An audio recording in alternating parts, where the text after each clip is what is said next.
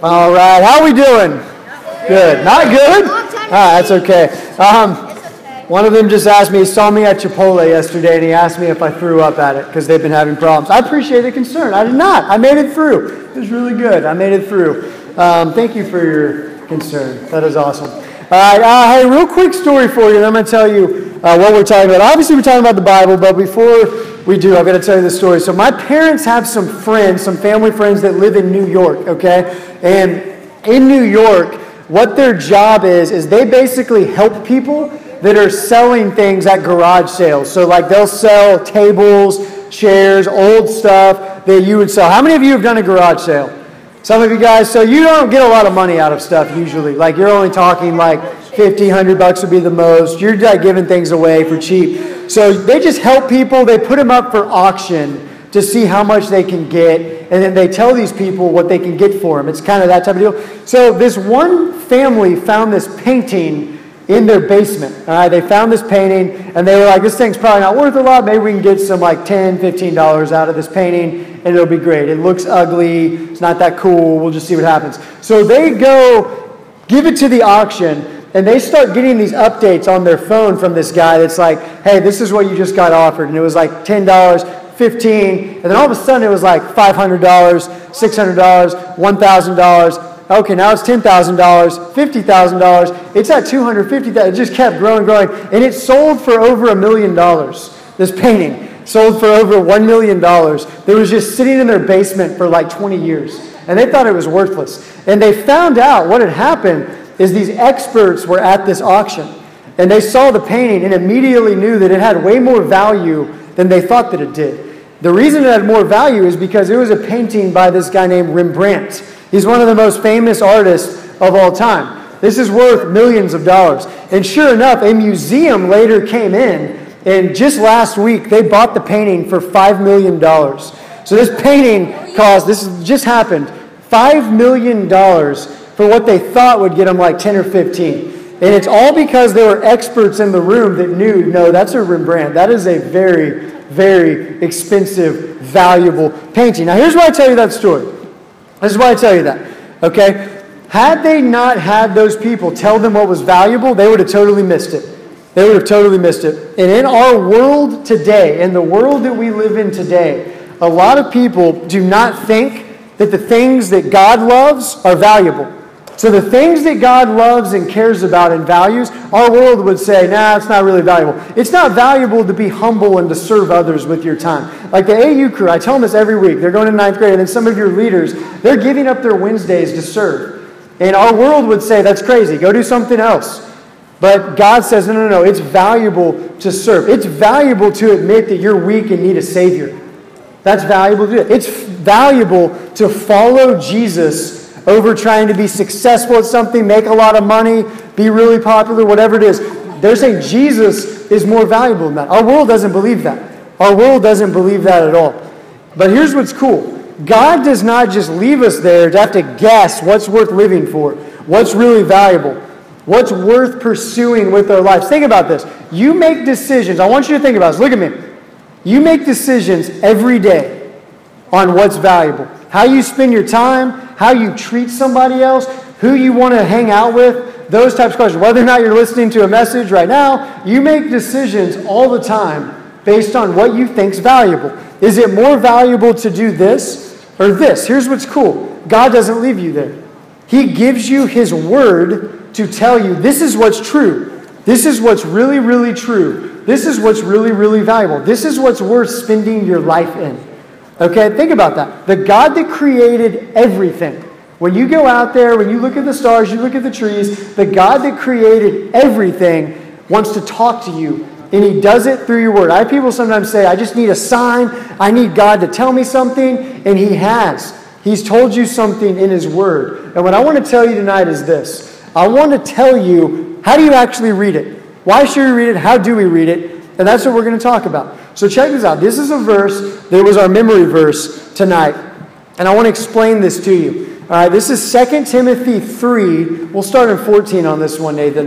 This is 2 Timothy 3. Now, those of you that have been in my Bible studies, you might remember this some verses from this chapter. But this is what happens. This guy named Paul is writing this book. And where he wrote this book is he was in jail. So he's in jail when he's writing this. And the reason he's in jail is because he's in trouble that he's a Christian. So he's about to get killed for his faith. He knows he's about to get killed for his faith. And he's writing this letter to a younger guy named Timothy to try to get him ready for what's going to happen when Paul dies for his faith. Think about that, how legit that is. That's hardcore. Be like if you guys that are Christians in here tonight were arrested right now and went to jail for your faith, and then you could be killed at any time. That's what was going on there.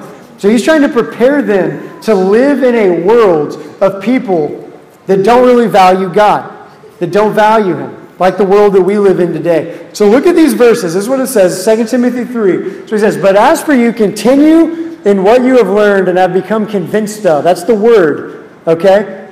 And have become convinced because you know those from whom you learned it and how from infancy. That's when he's saying, when you were a little kid, you knew the scriptures which were able to make you wise for salvation through faith in Christ. This is what he's saying. You cannot know how to be saved without the Bible. If it weren't for the Bible, we would not know how we can be saved for our sins. That's what he's saying. He's saying, don't abandon that message.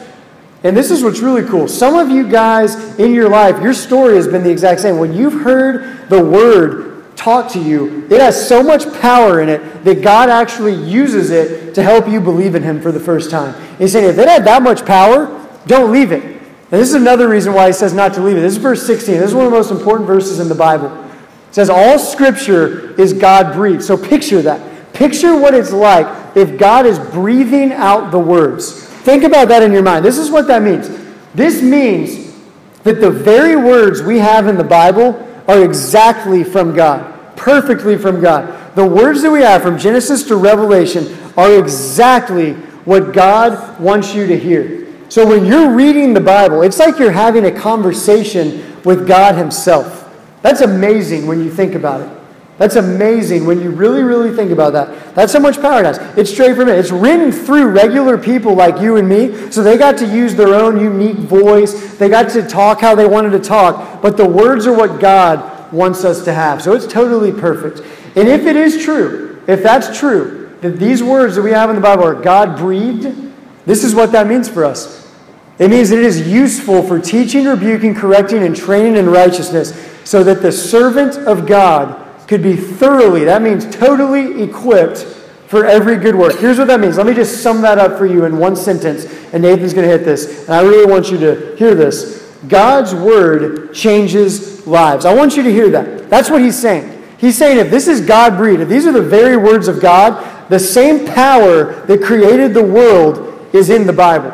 It's not just a book you read for school, it's powerful. If you're in it, my, I have a professor at the school I'm at right now, and he does a lot of brain stuff. And he has done studies, and he says that if you read the Bible over time, it literally changes your brain. It literally changes how you think, which changes what you care about, changes what you value, which changes how you live. Literally, it actually changes your brain when you're in it over time. It's like Paul knew what he was talking about. The Bible changes lives. And if you're in it, it really will. And this is why it changed life. This is the next statement, Nathan, if you can hit this. If you read your Bible, if you're really in it, you're going to know God. You're going to know God like a friend. Not just about God, not just this guy at church that we talk about. You're going to know him personally like a friend. Can we hit that next one, Nathan? You're going to know him like a friend. And if you know God, you're going to know him, you're going to trust him, and you're going to love him. The more you know about him, the more you truly know him like a friend, you will love him more, you'll care more about him than other stuff. You would way rather be with God than be on a winning team. You would way, way rather be with God than have all the coolest stuff in the world. The more you know him, you'll see he's more awesome than anything else. That's what we have in the Bible. It's not just a rule book, it's not a rule book. It shows us who God is so we can know him deeply like a friend, and then everything else doesn't look as valuable. This is what I want to show you then. I want to read this to you. If we really did this, if we really read it and let it change our lives, what would happen 10 years from now, 15 years from now? I want to give you a vision for where you could be years from now if the Word of God really starts to change your life one day at a time. It'll happen slowly. It'll happen very, very slowly. This is a poem that a pastor of mine wrote years ago. I kind of edited it a little bit. If any of you want it, I can give it to you. This is what he says. He says, One day If you're in the Word, this is the effect that it's going to have on your life. And then I'm going to give you five ways to read the Bible, and we'll be done. Is that cool? Awesome. This is what he says. One day, so if you're in the Word, I want you to really think about these words. One day, you will live every day for a purpose and adventure that will impact other people's eternity. One day, you will be able to answer the biggest problems in the world with confidence. One day, you'll be able to face the most difficult circumstances with hope and courage. One day you will be sought out by other people to give them comfort, guidance, and leadership in their hard times. One day, I want you to hear this one. One day you will be able to stand firm against your sinful desires, remaining pure even though everyone around you gives in to the temptations of the moment. Think about that one. That's pretty awesome. All right, one day you'll be able to speak with wisdom, courage, and boldness while others are uncertain, constantly changing based on what other people think is popular. One day you'll be able to stand strong while others crumble. One day you'll speak and others will be encouraged by your words. One day you will be able to reveal truth to other people that will change their lives. One day you will be blessed, which means happy and joyful, because you will delight yourself in the Word. Think about that. That's awesome. Who wants that? That sounds really awesome. I want that. And that's what you can have one day at a time as you're in the Word. Um, I've said this before, and I'm going to give you five ways to read it, and we'll be done. I have an iPhone in my pocket. I'm using it to record this message. Some of you guys have iPhones, they're very cool devices. And here's the deal with an iPhone I didn't make the iPhone, Apple made the iPhone. Now, y'all probably know a lot about it, but who are the experts on the iPhone? Apple, right? and Steve Jobs invented it, he's no longer with us. But theoretically, if I wanted to know the best way possible to use the iPhone, who would I ask? Apple. Yeah, I'm going to ask Apple. That's who I'm going to ask because they invented it, right? I love y'all. I'm not asking you. I'm going to ask Apple because they're the geniuses. In the same exact way, who invented the world? Who invented life? God did. God did. So if I follow his word, this is what I'm doing. I'm lining myself up with the way the world is supposed to work. I'm valuing and caring about the way it's supposed to work. That's going to lead to my joy. That's not going to rip me off from the fun stuff. That's going to lead me to joy, which is awesome. How do we do it? Let me give you five very quick things. These are in your newsletters this week. But we actually give you a weekly plan that you can do to read it. And I recommend starting in one of the Gospels, which is what we have. So if you want to read it, you're like, that sounds awesome. I want to do that this week. I'm going to give you five quick things you can talk more about it with me.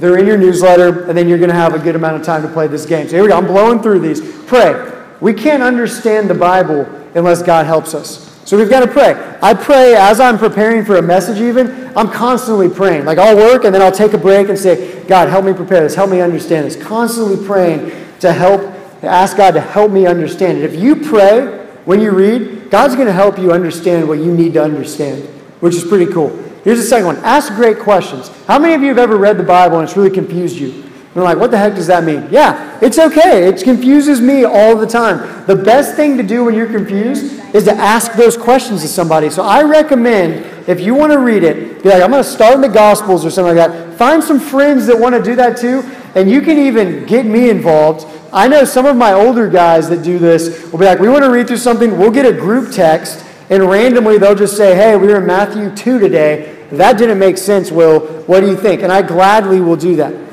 Gladly will help with that. So you guys can do that. I will totally make myself available for something like that for as many of you. And I have to do like 600 texts. We'll have to figure out data or whatever, but we'll do it. Okay? So that's the point. Ask great questions. That's the only way to learn. Here's the third thing understand the author's meaning. Okay? This is what's cool. Paul, I just gave you an example. When Paul wrote that, he was in jail. How many of y'all know Philippians 4.13? I can do all things through Christ who strengthens me. Yeah, it's an awesome verse. I learned the hard way, it's not talking about lifting weights. I tried that. I was like, I bet I can lift a lot in a powerlifting contest in high school because I can do all things through Christ who gives me strength. And I almost died because the thing fell on my chest.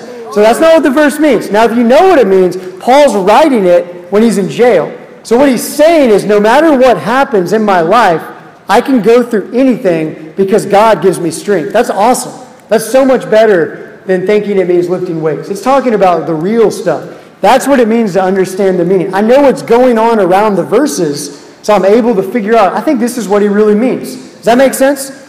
Pretty cool. Here's the fourth one find a takeaway. The purpose of the Bible is not just so we're smarter sinners, it's so that it actually changes our lives. Think of one thing that would happen if I read this, it would truly affect my life. And here's the last thing. If there's one thing to remember tonight, if you don't remember anything else, this is it. Number five is the most important thing. This is what's really awesome. Look at me for this last part, and then I'm done. When you look at the Bible, from Genesis all the way through Revelation, I really want you to hear this tonight. It's not about you, and it's not about me.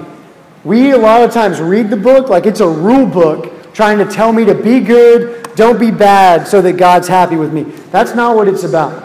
From Genesis, and I can show it to you if you want, all the way through Revelation, the book, the Bible, is about Jesus Christ. It's about Jesus coming to save sinners. The Old Testament predicts it, the New Testament shows it. The entire book is full of the gospel that Jesus Christ came to save sinners like you and me. So if you're here tonight, don't believe that. I want you to check out the Bible and see that God's not mad at you for your sin. He loves you and sent his son to die on the cross for you, and you can be totally forgiven. And if you already do believe that, here's what I want to encourage you with. I leave here and I'm going to make mistakes this week, and so are you. And we're going to make mistakes. And we're going to feel guilty about some of the things we've done. I have that happen all the time. I'll be driving, I'm like, oh my gosh, I can't believe a while back I said that or I did that. And it causes me guilt right? Some of you have felt that. And I've got to constantly remind myself that the gospel means that Jesus Christ paid for that 100%. So that when God looks at me, he sees someone who's loved, delighted in, forgiven, totally holy now because of Jesus. That's awesome. The whole book, if whatever you're reading, you're like, where does this show me Jesus? Where does this point me to the gospel? You're on the right path. Because that's the path that God's on when he wrote the book. Let me pray and we'll play a game. All right, y'all did awesome. Thank you guys. You'll see it's a very fun one. It's going to test you. Lord, we love you. We thank you for your word. Pray that that short message helps us learn how to read it. And most importantly, we would see your son in it. It's in his name we pray. Amen.